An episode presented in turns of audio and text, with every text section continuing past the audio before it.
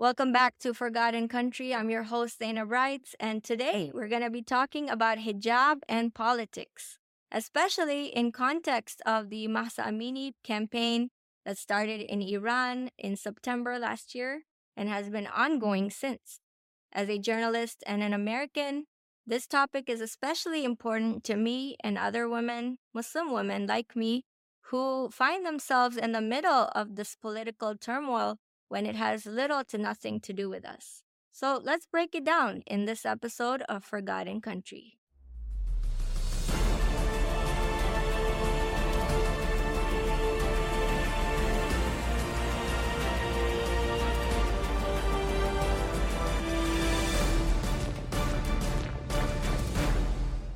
If you ask anyone today what the hijab means to them, a lot of people will look at you with disdain because of this holistic and comprehensive attack by the mainstream media, especially in the West, that has taken a very ugly form uh, in attacking uh, the Muslim woman and her veil.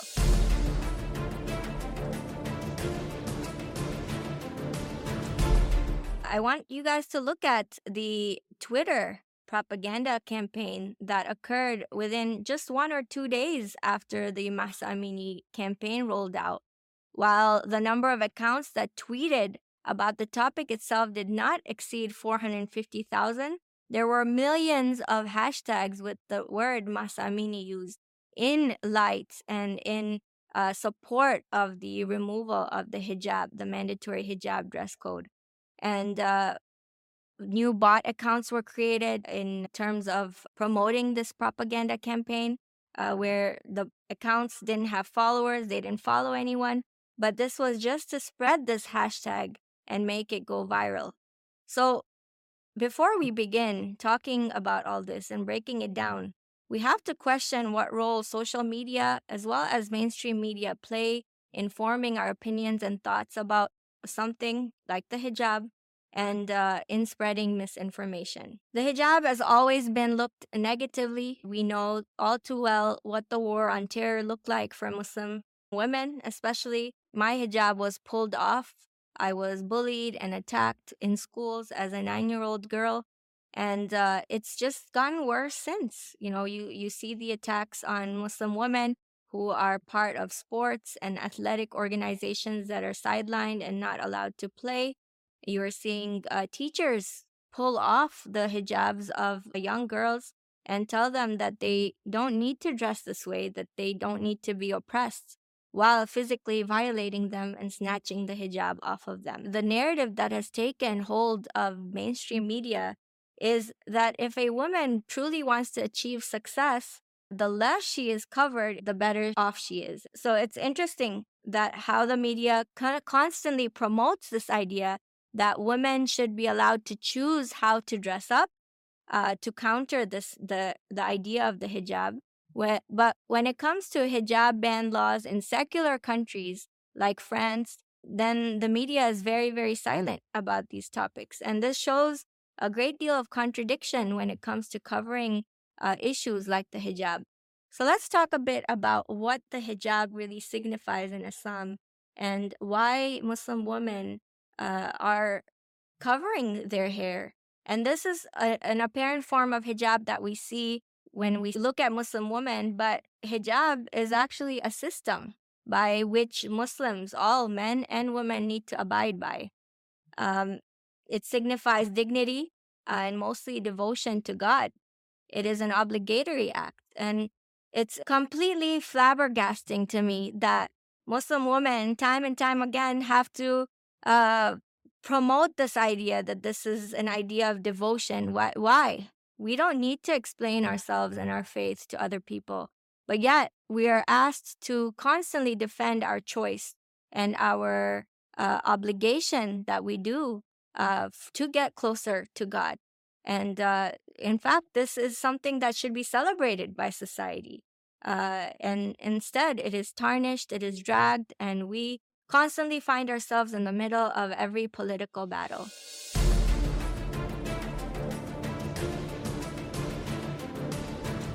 The hijab is a form of dress code. It is very much social because it affects a part of society when it comes to dress code. Um, this is why Islamic countries like Iran or even Saudi Arabia uh, choose to uphold these tenets because it is widely known that an Islamic nation that is governed by Islamic principles should be mandating a dress code that abides by Islamic values. If you look at Islamic history, actually, you know, women who have donned the hijab have always been uh, in relation to uh, uh, dignified women and high status women, uh, which means that, you know, hijab has always been a symbol of dignity, of piety, and respect, as well as social status in Islam. Um, women have always been given great importance. You know, the Holy Prophet himself has spoken at great length about the respect a mother, a wife, and a daughter should enjoy uh, in a Muslim household. And hijab also establishes matrilineal essence and the structure of the family and society. This is unbeknownst to a lot of people, but hijab and the purpose of hijab is also to uphold the sexual tension uh, between the spouses in a family unit. Um, the modest dress is rooted in uh, more general and basic issues. And furthermore, Islam also employs uh, the hijab dress code for both men and women. Uh, yes, we see a more prominent version as the head covering on women, uh, but there are laws and rules for men as well, um, which, as dictated in the Holy Quran, uh, the difference between the kinds of coverings and the kinds of uh, hijab that are respective to each gender is based on psychological differences.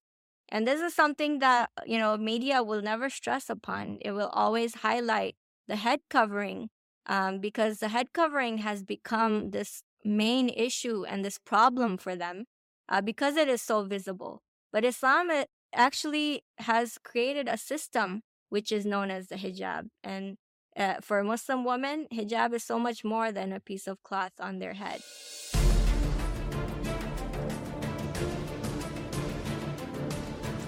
Let's look at how mainstream media has really synonymized hijab with oppression and the removal of hijab as freedom.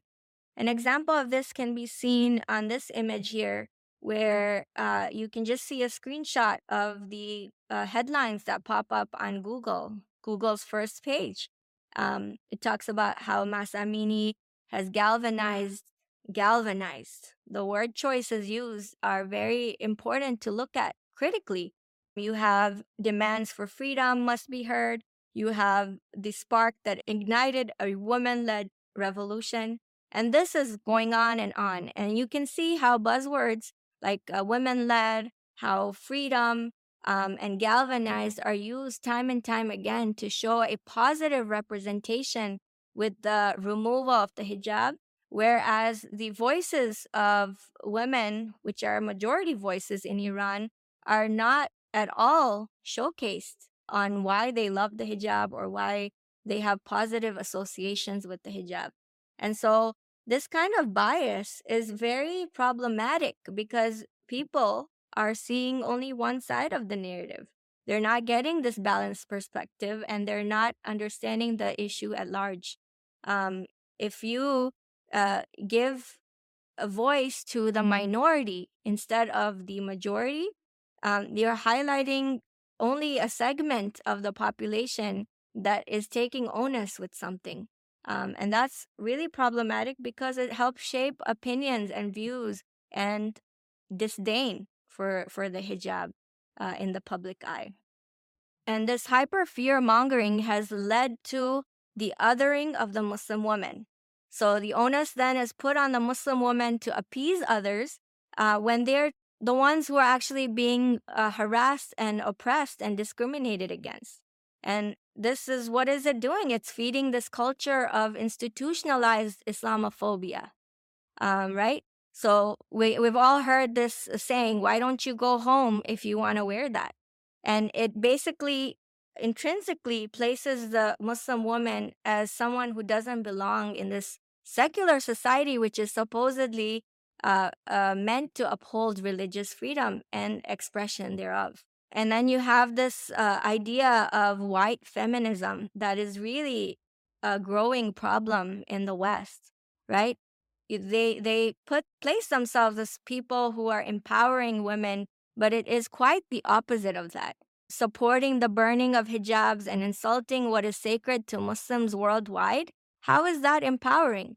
That leads to more Islamophobia, more attacks against Muslims who do don the hijab. And what's the difference really between burning a cloth that signifies something greater and burning a, a Quran, which is words on a paper?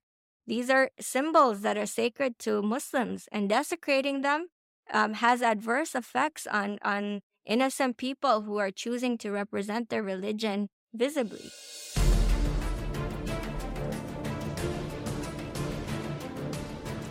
I want to bring up a amazing book. It's called A Dying Colonialism by Frantz Fanon.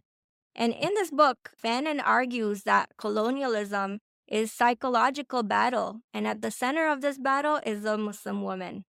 And destroying the covering of the Muslim woman in Algeria was a central method used in order to colonize land by imperialist powers. And this was carefully done. It was calculated uh, uh, based on researchers, psychologists, and um, ethnologists. And it was really a political doctrine that used and weaponized the hijab against the Muslim woman in order to break down the culture of the society. I find that really interesting because it really shows you how powerful the hijab really is and why it is an issue time and time again um, everywhere the fact that the mainstream media outlets has been really obsessed with this issue since September should show you that you know they're really really afraid of the hijab and they're afraid of the woman who wears the hijab. It is commonly known that uh, similarly, what Fanon describes in Algeria is happening in Iran. I mean, let's let's get real we can see how Benjamin Netanyahu describes the issue in Iran as one that they cannot conquer through physical battle, but they need to wage war psychologically and targeting the culture of the society through the use of propaganda. Has the, uh, something that Iraq doesn't have. Iran has, for example, 250,000 satellite dishes. It has uh, internet use. I once said to uh, uh the, chair, the heads of the CIA, when I was prime minister that if you want to uh, advance regime change in Iran, you don't have to go through the CIA cloak and dagger stuff. Uh, what you want to do is, uh, uh, is take very large, very strong transponders and just beam Melrose Place and Beverly Hills 2050 and all that into into Tehran and into Iran because that is subversive stuff. They watch it, the young kids watch it, the young people, they, they want to have the same nice clothes at the same houses and swimming pools and so on. Uh, and that is something that is available in uh, forces, internal forces of dissension that are available in Iran, which is paradoxically probably the most open society as Fanon described, the motive for Algeria was to break down the society through the use of the hijab and the Muslim woman. We're seeing similarities between what's happening there and what is going on in Iran now and how it's having negative repercussions for Muslims around the world.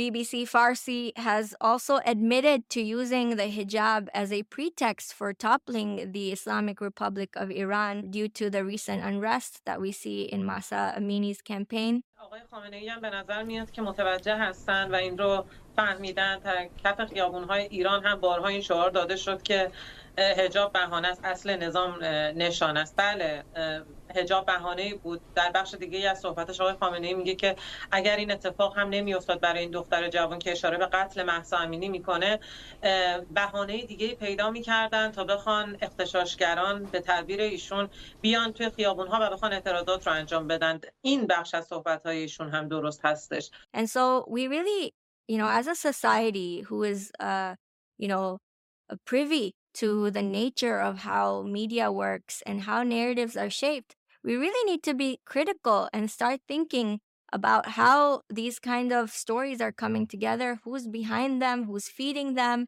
the kinds of propaganda that's going on, and the massive amounts of funding um, that is being put towards these kind of narratives uh, that are negatively impacting society today. Um, I want to bring up another study, which is called Islamophobia and Media Portrayals of Muslim Women, uh, which studied 35 years of New York Times and Washington Post reports. And it found that journalists are more likely to report on women living in the Middle East and in Muslim countries when their rights are violated, but they focus on women in other societies when their rights are respected. And so what the study shows is that the U.S. news media in specific is uh, propagating that Muslims are distinctively and inherently sexist. So if this is the case, you know, there's this kind of study and there's studies everywhere um, that are showing what mainstream media is doing. How can we truly trust the system from the top down that is is is creating these kinds of stories what kinds of things they put out there the word choices how do we trust anything is true and we need to start questioning that or we're going to get wrapped up in the propaganda as well. In order to truly further ourselves from this institutionalized colonialism and discrimination as well as the fear mongering we need to practice and employ cognitive delegitimization. And what that means is we need to really take a step back and evaluate the systems and the conditions we are living in and we are part of, uh, whether it's our friend circles, whether it's schools and social media and our community centers. We're all wrapped up in the system and we don't even know it.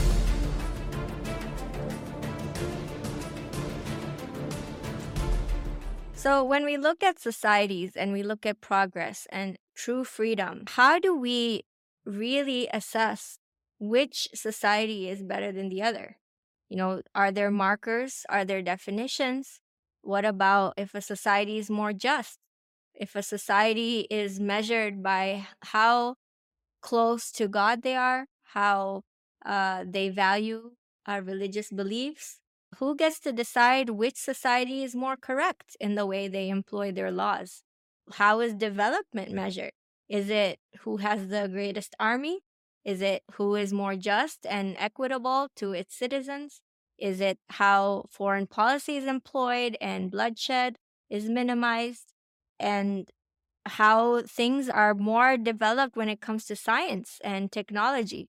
And so these definitions really need to be taken into consideration when talking about the advancement and progress of a society. We can't just throw terms around and say, well, it's uh, we have more freedom here to do whatever we want because we can remove the hijab and being less covered or having less clothing is not a great metric to gauge how advanced a society really is. What about the literacy rates? What about how educated societies? What about the prison systems? What about how many people have to be on welfare just to get by? These are all things that we need to take into consideration when making such a bold claim about, you know, what absolute freedom means and looks like. Let's bring up a new study um, as you can tell, I love studies, and uh, you guys should too. So, this study, conducted by researchers at the University of Westminster uh, and published by the British Journal of Psychology, studied British Muslim women who wear the hijabs, and they found that they have a better chance of having higher self esteem and confidence in their body. 587 Muslim women were surveyed in England, addressing the frequency and conservativeness of hijab use, body image variables, and attitudes towards the media, as well as beauty ideals. And the women who wore the hijab had more positive body image, lower internalization of media messages about beauty standards, and placed less importance on appearance than women who did not wear the hijab. And so now let's compare this with another study conducted in the United States that says that at age 13, 53% of American girls are unhappy with their bodies. And this grows to 78% by the time girls reach the age of 17. And I think we all can see, you know, where so- social media, uh, video, uh, videos like uh, video platforms like Reels and TikTok, and the kinds of content that is being pushed out there um, really uh, promotes this uh, body image insecurity, and it is having a mental health toll on young women. The same study shows that 45.5% of teens report considering cosmetic surgery. And according to the Center for Mental Health Services, 90% of those who have eating disorders uh, and body dysmorphia are women between the ages of 12 and 25. These stats speak for themselves and you know based on what I said earlier you, what how is the progress of a society measured uh, and I really don't think it's based on how many uh, young women are struggling with uh, their self esteem, with their confidence, with their uh, body. Uh, and really, that is what is uh, the purpose of the hijab. Now, this doesn't mean that women with hijab who wear the hijab are not struggling with these issues. That's really not what it means. But you know, the inherent purpose of the hijab is to protect society from such vices, vices of uh, of uh, object- objectification for the male gaze, vices of jealousy, of uh, being self-obsessed, uh, and and really uh, uh, trying to achieve that world where you are striving to get closer to God, and the worldview is rooted in a freedom that is completely uh, opposing the values of uh, uh, of freedom that are espoused by uh, Western values. Now, I want you guys to look at the American dress code system too, because this is something that's not frequently brought up uh, anywhere, especially in these uh, articles written by mainstream media. You know, it's very easy to point fingers at other sovereign nations and dictate how they should live, what rules they should abide by, and this very Oriental worldview that is, you know, we are more correct and you are wrong. And so I bring your attention to the Penal Code, Chapter 43, which states that acts of public indecency, individuals who commit lewd acts in public, any act of physical exposure that is deemed inappropriate for the public's view, um, are subject to a violation of law and is illegal. So, should we, you know, then say that this is immoral? Should other sovereign nations uh, uh, push a certain agenda on us and say, you know, the American society should not be uh, criminalizing public indecency and everyone should be allowed to roam nude um, and without clothing? And you know, who really decides? Who decides what is too little and what is too much? And and if the definition is is created through the what the public deems appropriate, then shouldn't the same rule apply to a sovereign nation like Iran, who voted for Islamic law to rule the land in uh, in a 99.8% referendum that voted for the system in 1979. Um, so I really just want to point out this this privilege and this uh, moral high ground that as Americans we have. Uh, you know, we're looking at the world with because it's really affecting how how we view people and how we view people's decisions and their personal uh, choices of uh, religious expression um, in the public.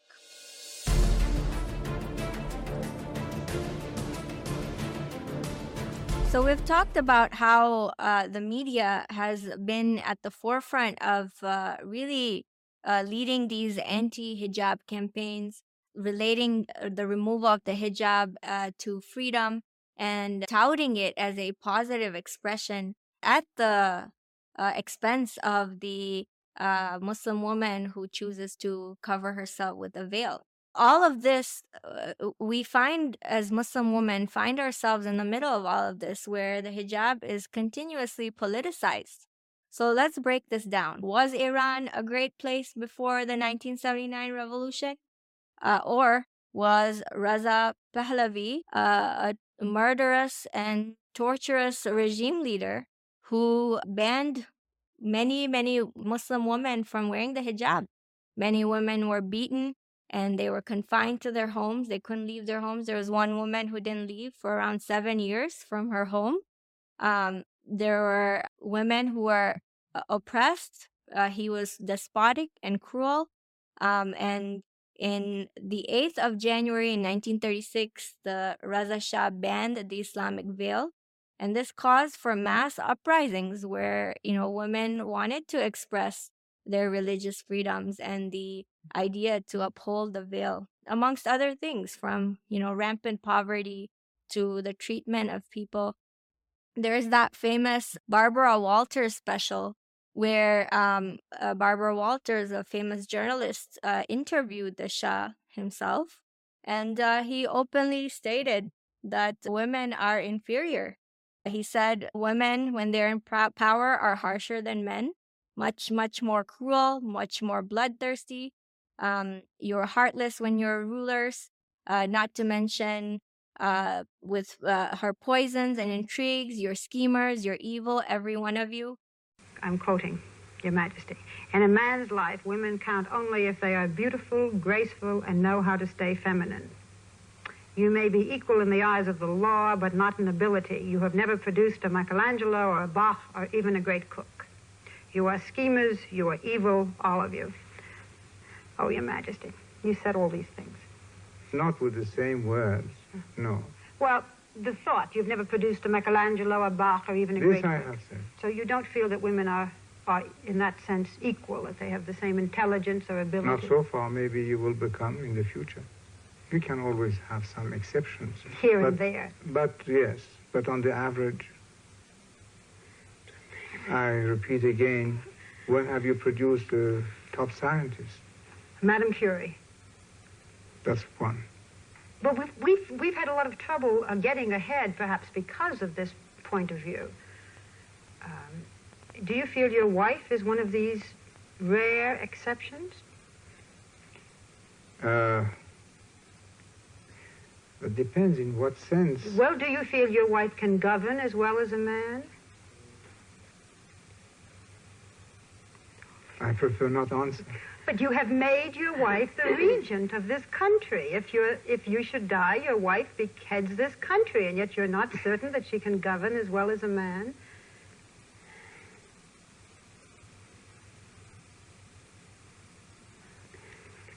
I can't say the reaction that she might eventually have under crisis. They, these are question, unanswerable question. How do you want to? Well, I admire you for your honesty, but what you are really saying is uh, women are nice in their place, nice, pretty creatures. You are a very pretty woman. Say something, Your Majesty. How do you feel when you listen to this?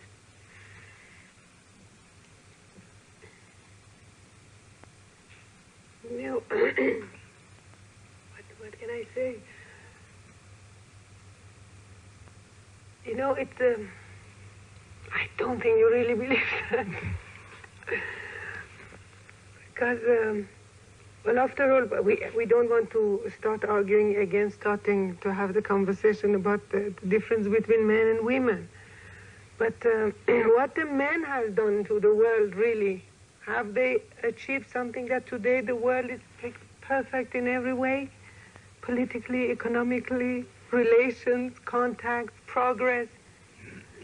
so let us not put, uh, you know, just classify people. There are pictures of women prostrating to the Shah.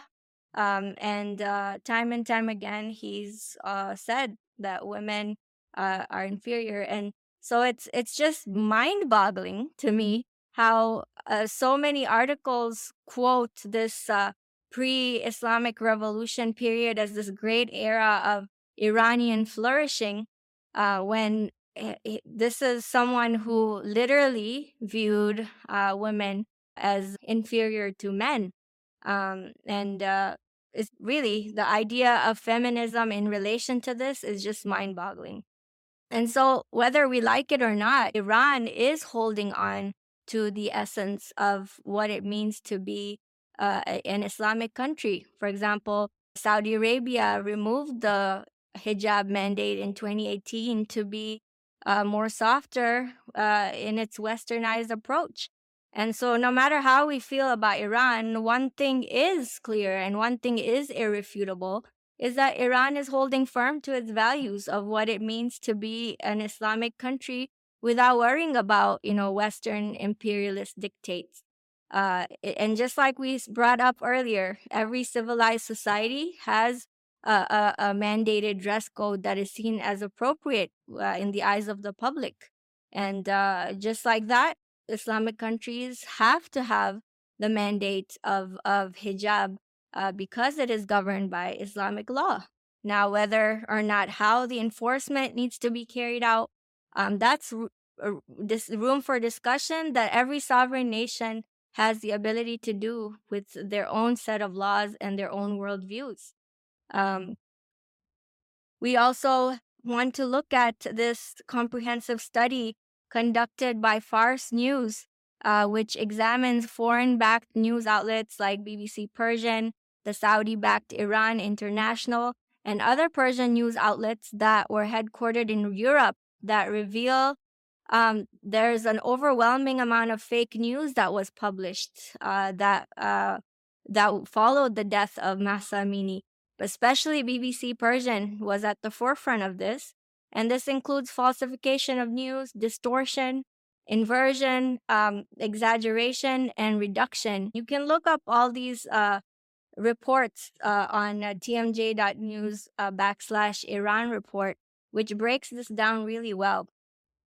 Um, one person in particular I want to bring up who is at the forefront of this anti-hijab uh, battle is Masih Alinejad, who compares the hijab to the Berlin Wall.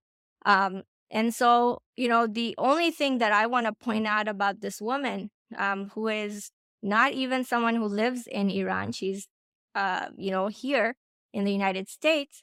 And between 2015 and 2022, the U.S. Agency for Global Media actually paid Alinejad over $628,000 for her activities, which included instructing women in Iran to take videos in very specific ways to push forward this anti government um, narrative and anti hijab narrative. Um, so I'm bringing all these studies up and all these uh, you know people up to show this connection. There's a web that's going on, and it's very much aimed at a Muslim woman and her hijab and is trying to um, showcase a very one sided narrative to all this. The reason that, you know, hijab has been attacked for so long, you know, in the United States for 200 years, um, and even more so back from the colonial time periods, where, you know, this idea is propagated that for a woman to be successful um, in the political, social, and educational arenas, she has to be less covered, remove the hijab, and and and give up uh, a lot of these moral and ethical virtues. Um, but you know, we want to draw an example from all this, right? And let's compare uh, between America and and and a country like Iran that you know mandates the hijab in terms of female progress. Let's focus on that specifically. Um, and when you look at the literacy rate of female university students in Iran, it is much higher than males at 61%. The percentage of prisoners is at 3% of Iranian prisoners are females compared to 6.9% in the United States. The number of doctors is higher than male doctors in Iran. In 1979, the number of female doctors was at 3,500, and now it's at 66,000. So when we are looking at these numbers, we can see that, you know, progress and the society's development is rarely uh, ever uh, in relation to how much a woman covers or doesn't cover. You know, there's other faculties that need to be looked at when it comes to literacy rates, uh, prisoner systems, as well as, you know, how many women are really participating in society, in, in flourishing the society and in the strength of uh, of a society with good values.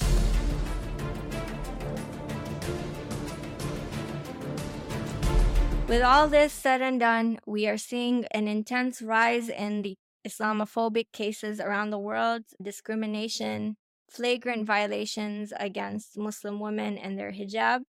Uh, we're seeing the increased disrespect of scholars, uh, vandalism of mosques. Uh, there were women whose hijabs were pulled off in a peaceful march in um, Great Britain, uh, where children were attacked as well. Uh, and we a question we really need to ask ourselves is how is the 24/7 coverage uh, of a local event happening abroad uh, impacting residents and citizens here? And if this, whether this is responsible journalism or not, I I personally believe it is undemocratic to uh, speak about an issue while ignoring the issues that are happening here at home given this backdrop, hijab very much is an act of resistance in and of itself. Hijab visibly brands a woman as Muslim. Uh, it makes her a target, and so she is at war with society whenever she decides to don the hijab.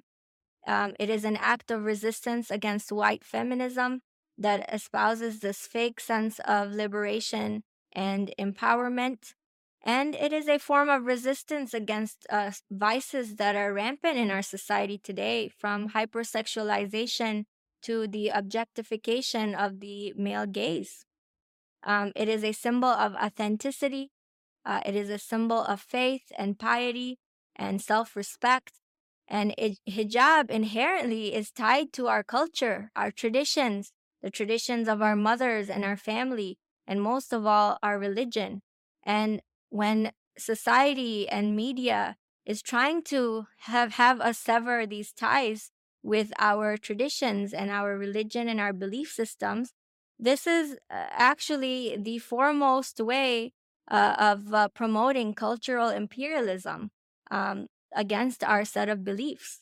Media today is in contradiction with itself. You know, when we, we are equating women as freer when they are removing their hijabs, that actually takes away agency from women who choose to wear it uh, and are happy to wear it, which is many of us here in the United States. Um, and I want to bring up Fanon again, uh, which he writes beautifully in the same book. Um, unveiling this woman is revealing her beauty. It is barring her secret, breaking her resistance, making her available for adventure. There is in it the European relation with the Algerian woman, the will to bring this woman within his reach, to make her a possible object of possession. This woman who sees without being seen frustrates the colonizer. There is no reciprocity. She does not yield herself, does not give herself, does not offer herself. I think that's a beautiful way to put it is that, you know, this act of resistance um, is so important uh, against cultural imperialism and it, hijab then serves as a shield against all these uh, oppressive strategies to bring Muslim women down. Um, Dalia Mogahed eloquently said, hijab privatizes a woman's sexuality. I just want to ask you another question, though. I yes. know you're the guy asking me. When you talk about oppression, yes. when we talk about oppression, I think that the concept's really important and interesting because oppression means the taking away of someone's power. Yes. Right? What hijab does is it basically privatizes women's sexuality. That's okay. essentially what it does. So what are we saying when we say that by taking away or privatizing a woman's sexuality, we're oppressing her? What does that mean? What is that saying about the source of a woman's power? We're saying that a woman is only strong if she's sexy in public? Yeah. Did I get it? Yes. Yes. Yes. Oh. Um, so, you know, we must question that uh, privatizing a woman's sexuality is uh, not oppressing her because why would it oppress her when she is uh, taking that active choice to feel liberated for herself? Um, and, you know, to, to conclude today's episode, we must question this feminism narr- feminist narrative that uh, modern mainstream media is espousing. Um, it's filled with these ideas that are not new. This has been going on and and ma- many Muslim women will attest to this and say, you know, this has been going on for so long. It's just heightened now uh, because of this, uh, you know, rigorous campaign post Mahsa Amini, uh, where it paints the Muslim man as the bar- uh, barbaric one and the Muslim woman as the one who needs to be saved from oppression. Um, and uh, it, it is time really to say enough is enough. You know, we have to claim our narrative back and, and say that, you know, Muslim uh, women and Muslim identity uh, should not be weaponized in order to uh, justify uh, American wars abroad. Thank you so much for joining me today, and I'll catch you next time.